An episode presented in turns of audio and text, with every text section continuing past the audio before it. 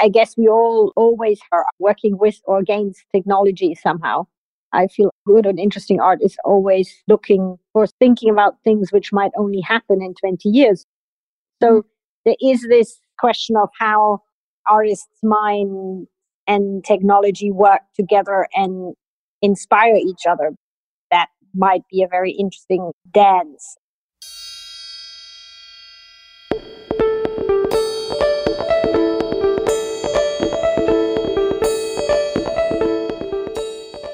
This is AI Murmurings, a podcast that explores intersections of contemporary art and artificial intelligence. I'm Carolyn Strauss, director of Slow Research Lab, a creative research and curatorial platform based in the Netherlands.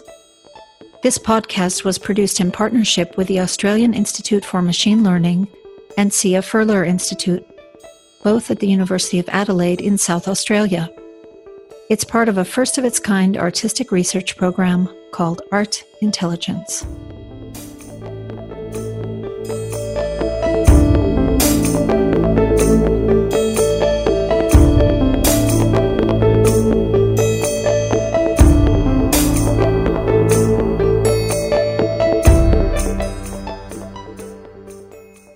Joining me today on the podcast is Stephanie Rosenthal, director of Martin Gropius Bau in Berlin.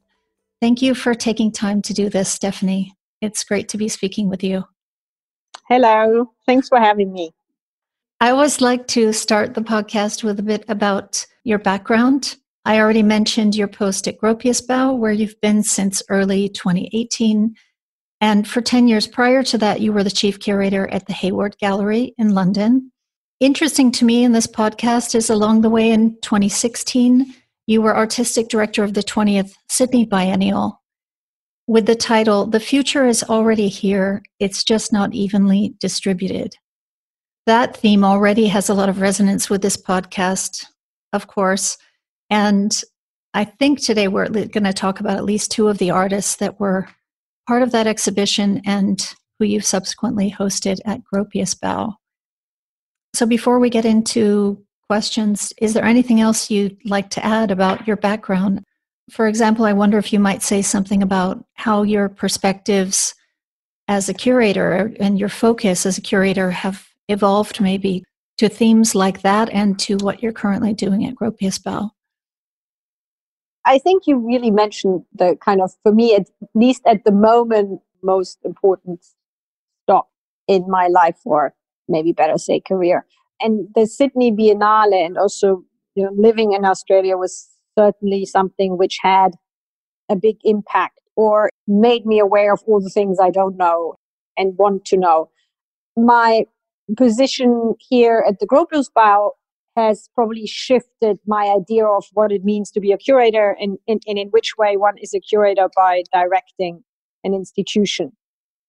While I was always interested in this idea, you know, how artists participate through their work in our social life, the critical thinking uh, society, and in which way, you know, they have, from my perspective, one of the most important impacts of us to, you know, try to transform. I think now having this position as a director kind of made me maybe look more at the flip side.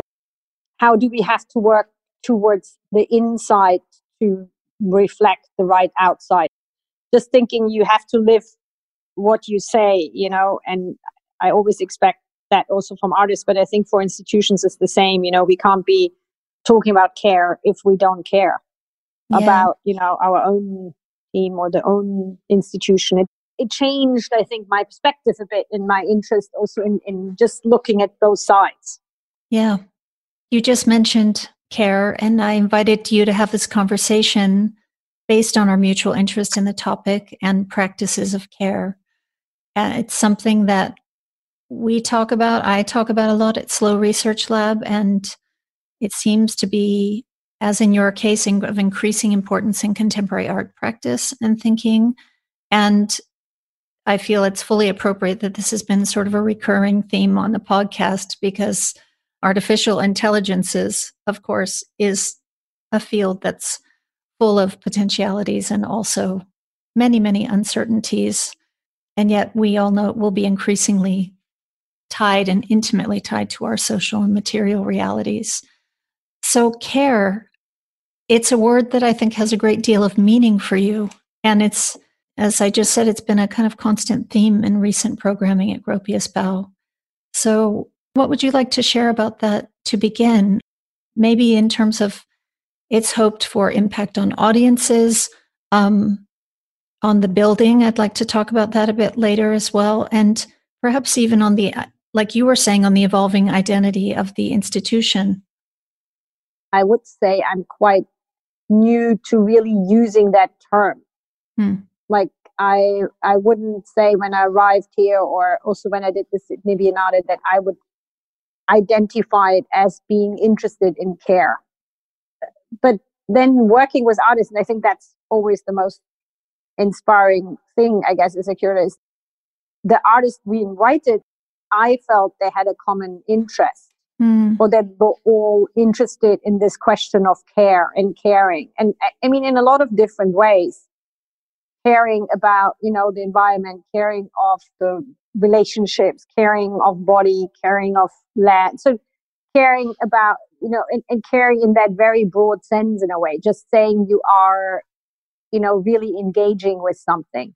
Mm. Um, and so now, you know, if you would ask me what are the main themes of the Gropius about care and repair would definitely be one mm. of these subject matters.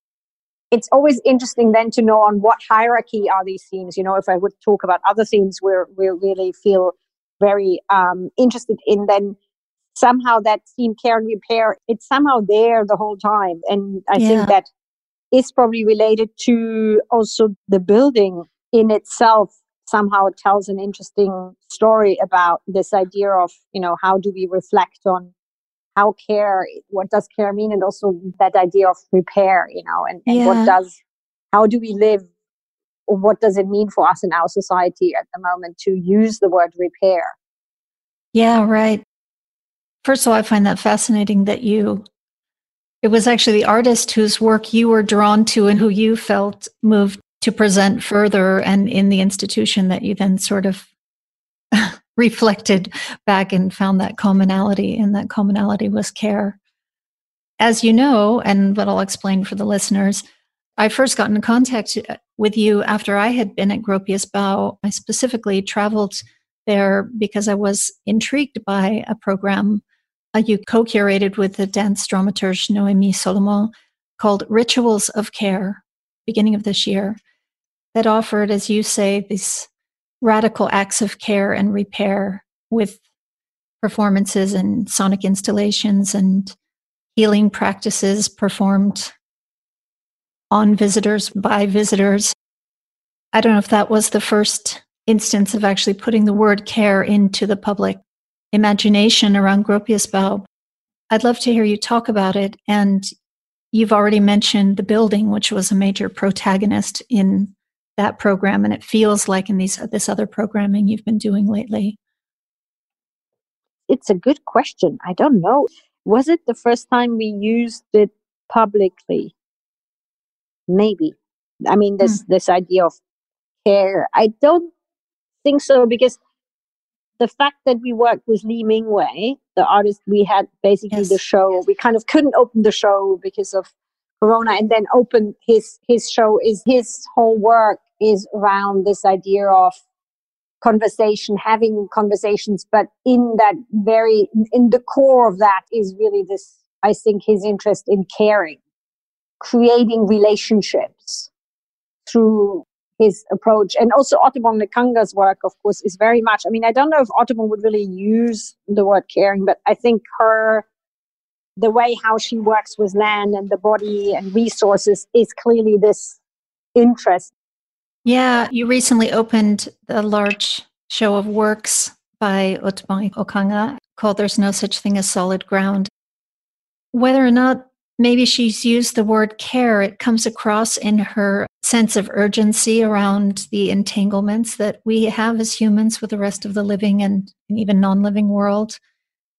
In her project Germination, which I think you've got in the show, one of the phases of Carve to Flow anyway, she'd done a program in Dakar at raw material company. And yeah. I was so struck by something she said, she wrote about it, where she said, How can we work in coherence with the land and mineral body that holds us all? We can no longer ignore the particles we breathe into our lungs, speckled sometimes with arsenic, but at other times with the pollen of a jasmine flower. So, whether or not she uses the word care, it's there, I think, in that in that sentiment that she expresses.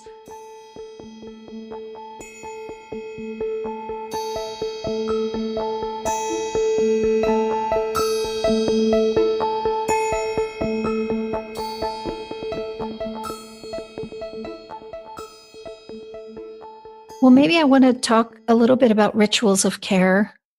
I personally experienced three performance works. The first was Maria Hassabi's Together, which, as you know, was a highly intimate performance, extremely slow and deliberate, almost like a somatic meditation on how we relate to one another, how we affect and are affected by one another. And then there were two performances by Antonija Livingstone, the first with Nadia Lauro called Les Etudes RSI, and the other conceived, I guess, with Mishkota called Show. Those were, there was a lot going on, but the, the one thing that struck me was how these other than human presences were joining human bodies in this, what they called this queer symposium. So those, just those they already so well for me transmitted and helped to embody and really embody in place this notion of care. I'd love to hear you talk about how that was for you, that program, Rituals of Care.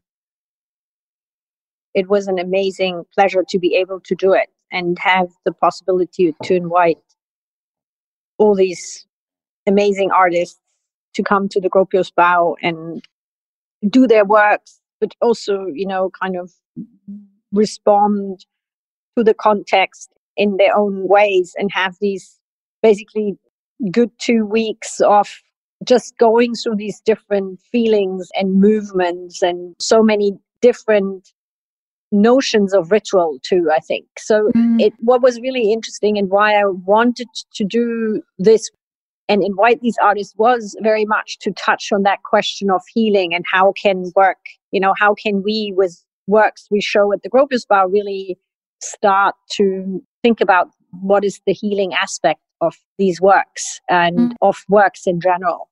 Mm. And so having the title Rituals of Care was even opening it up a bit more wider, I think, and just thinking, how do artists think about that? And so the program was very much based on bringing artists, choreographers, dancers, but also religious rituals and mm-hmm. you know non-religious rituals together and see what does that do to us you know uh, being in the building and so there was an interest also in thinking what happens to the place here and yeah. the space when these rituals have happened and how would we feel different in the building what does it actually mean to have all these amazing people here who who have these different practices and are in the center. The whole idea was that the program is happening in our atrium.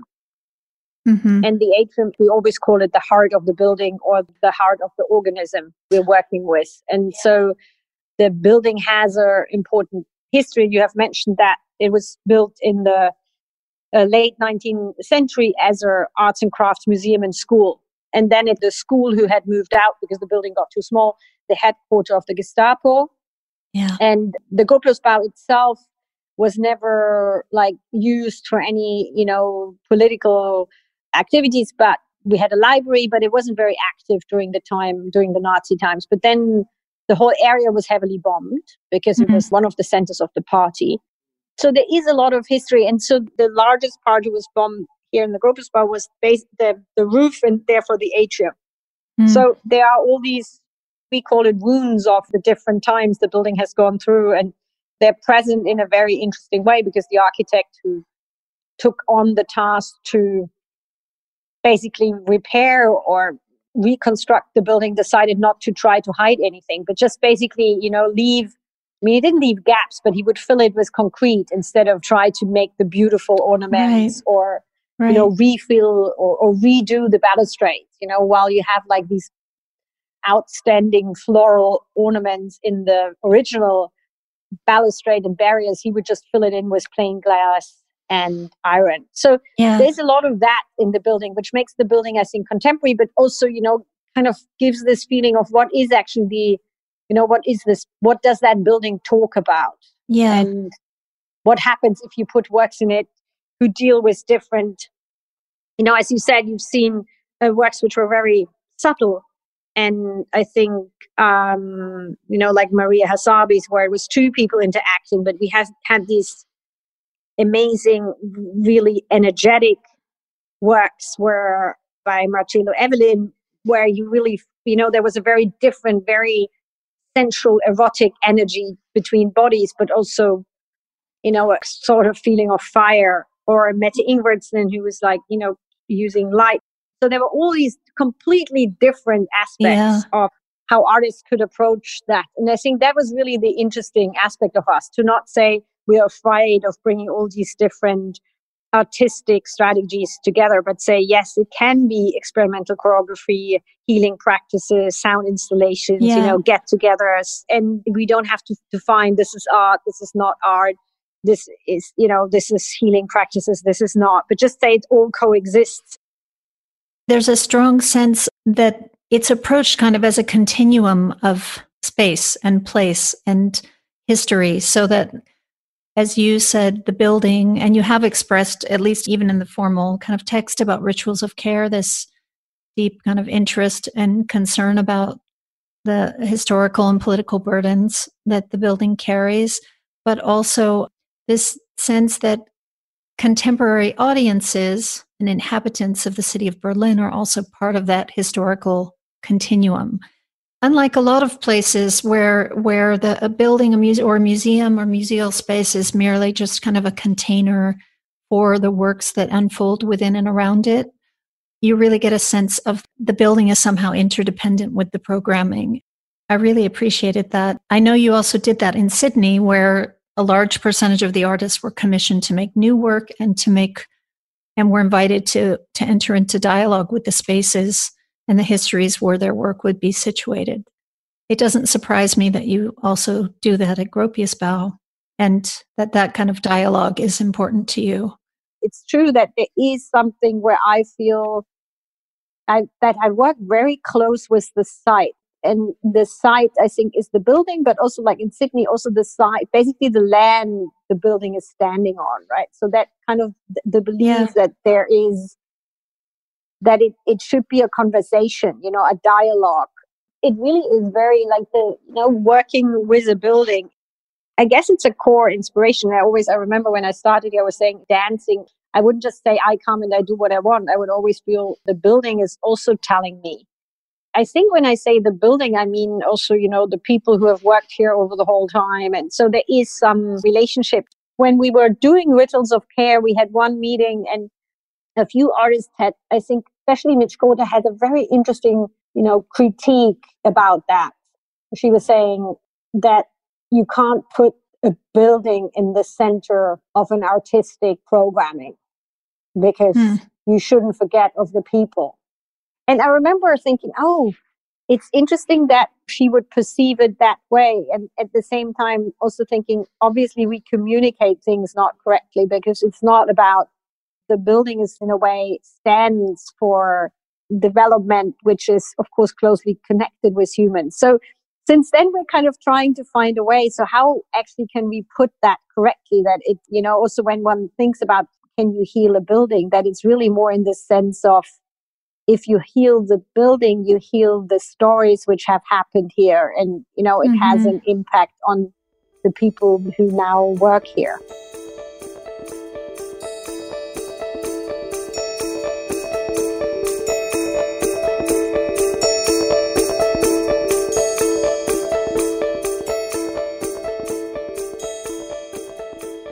There's a conversation between you and Otobong that's published in the exhibition catalog you ask her, does care have a political dimension? regarding the relationship between land and body. And of course, for Otobong, the body, you know, the, the building would be an extension of the body, which is an extension of the land. Definitely the program, you know, and, and the way how we work is very, con- I mean, uses the building in, in on a lot of levels. Of course, mainly it is around, you know, how do we move through it? How does the building feel? How do we want the building to feel? And I mean, a theme which, which has been important to me even before the, the Sydney Biennale, and we follow it through with the program now, is really this question of what's our relationship to land and how differently do we perceive land? Also, legally, what actually, how do countries differently think about land? And I mean, and all the different facets of that from like identity to just the question of ownership. Right. And so Otobong, of course, is one of the artists who very much explores that. And she brings in a theme which for me has always been very closely connected to that question is, you know, the relationship of our bodies and land, how we've also done it with Ana Mendieta, or, you know, how mm. in, in, a way also Lee Bul deals with this question. I think themes which seem to be just have found the perfect context with being in the Gropiusbau, because mm. being right at the border between East and West, having now the uh, topography of Terror next to us. There's a lot of, I think, connections which nearly seem to, you know, they're not forced. Everything just falls into place. Mm. And so this idea or the interest in care, I think, is very much that interest which also connects land and body, I think. Mm. Now combines it quite perfectly. Um, mm. But there are other artists who much more like right now we have the artist our artist in residence Zheng Bo who's who's you know mainly now is, is is not that much interested in human beings.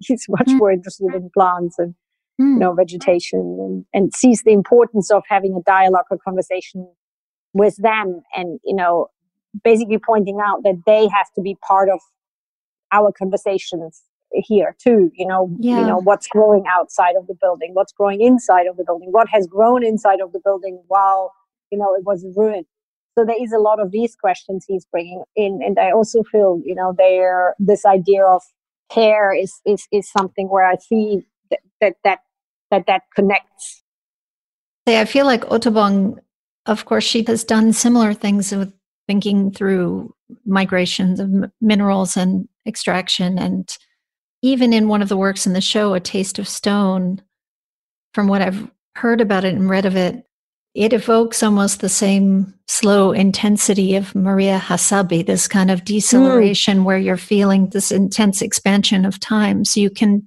you can talk about what plants have been in a place and even classify them by by names that humans can give them. And then what I understand Otobong is doing with a taste of stone is reminding us that all living organic bodies, including ours, including plants, become stone over very long durations of time and are just as tied up in minerals as the mineral world. And this idea of inviting the visitor to totally slow down and breathe and listen to the stone. Gosh, it makes me think in in Hassabi's um, Together, just how at times these two bodies appear to be kind of carved from stone like sculptures it's you know it's very evocative to me and not you know i don't find Zheng Bo's work and how you describe it too different than that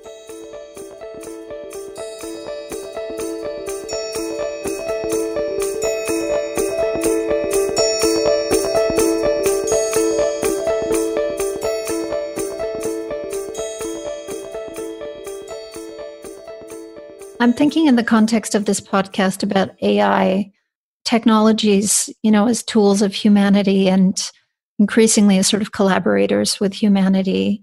And I can't help thinking of the building of Gropius Gropiusbau also as a kind of technology or a hardware, you know, a kind of encasement that's like our technologies, which themselves are not neutral. They're very much informed by historical and cultural and economic and geopolitical contexts and belief systems, art can be a vehicle to interrogate and, you know, potentially dismantle is maybe too hard too harsh a word, but maybe like kind of how how art can be a vehicle to recalibrate, you know, the hardware or the you know the tech the technological systems.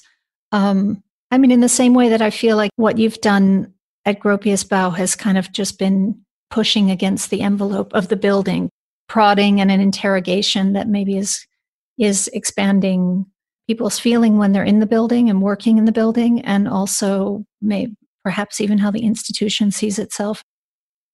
And I feel like with artificial intelligence again, which we know will is already very speaking of entanglement, you know, very very mixed up in our in our lives and uh, and and will increasingly be so a project like this one that's inviting artists to actually engage more deeply with engineers and i'm just sort of seeing it as, in the same way that you invite an artist to engage with a building like gropius bau yeah. I guess we always have you know working with or against technology somehow. I mm. think if you're engaged in art and you know i feel art is or good and interesting art is always thinking about things which might only happen in 20 years or so mm. there is this question of how can actually artists mind and technology work together and inspire each other because there is of course that component that that might be a very interesting dance you know there are artists who started doing it in the 50s 60s and even earlier i feel and I hope at a turning point in the question mm-hmm. how technology and art and visual art can work together because yeah. I feel for a very long time there was, you know, the interest in the technology was for the technology's sake, mm-hmm. which I'm personally not so interested in. I'm yeah, more interested in what actually happens if you use it. You use paint or you you need yeah. you use a pen, and how can that actually become its own organism and how can that then interfere or interact with with an artist? I always feel there is a very deep connection to nature and that's really weird now if you talk about high end technology. But i do feel that these seemingly completely opposite things are not. The way how they function they somehow feed into each other and they don't have to go against each other but they can help each other too I think somehow we have lived with technology or have, you know, technology always seemed to be the opposite of nature. But I don't think that really has to be. And I think maybe in times where that will change and where it actually goes together and where maybe technology helps us to understand nature and have a different dialogue. Yeah. Um, and I would be very interested in that, you know, that the ability, uh, the abilities of nature are so much beyond what we human being can do. And I think artificial intelligence is somehow, you know, where you feel shows us what are the mysteries of the world. You know, the reason I wanted to talk with you about care in this context is also that the the how the technology is shaped is not is is determined by those who are programming it, right? So people are just, there are people who are making decisions about what algorithms are being fed to the technology, what kind of ideas, what kind of ways of speaking, what kind of cultural perspectives. And that's why, again, the pro- a project like this is so interesting to me, not only because I think artists can just infuse the whole field with and potentially cross pollinate with the engineers that they collaborate with in the artist residency, but also also how these notions and practices of things like care and intimacy and not knowing, which is a topic you and I've talked about before, are actually baked into it. You know, how can AI offer a queer symposium infused with all these other ways of being, ways of knowing, ways of caring? Mm. Yeah, and I can and, and I can see that that has really changed. No, at least I have the feeling. I mean, also just looking at from my perspective, I always would see a big difference between someone who develops technology and an artist. Mm-hmm. But now I think that is really, you know, fusing. I would, I would much more understand that someone who's developing and programming that there is a real creative, you know, process in it. And I can also see how artists work very, you know, have a huge knowledge of technology and science and how that actually, if they work together, one is really able to push the boundaries. As it always is, you open to rethink or think differently, then that will allow you to go somewhere else you know and and and we don't know where but kind of I do think that people who develop, you know, if it's scientists or developers and artists, they all have the capacity to, you know, to go somewhere into the unknown. And of course, there is an anxiety, but you know it's important. You know, sometimes you have to go somewhere before you know where you go. And I think these first steps, artists can be very helpful that you basically jump together into a void, which then, you know, probably at some point will will end up in you're really flying very high because you've mm. done that. Well, that's a beautiful place to end. And I'm so glad for the time that we could have to talk together today. So I just want to thank you so much. Well, thank you. That was very interesting. I think I learned a lot. That's also nice to use these conversations to keep thinking about things, not just telling you the things I know already. So um, thanks for that. Thanks for giving the space.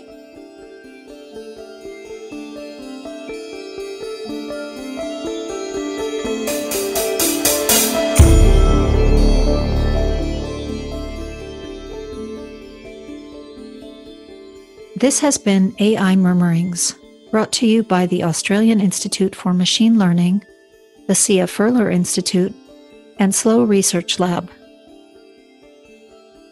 The music you've been hearing is from The Resonance Canons, composed and performed by Christopher Tignor from his album, A Light Below, released in 2019 on Western Vinyl.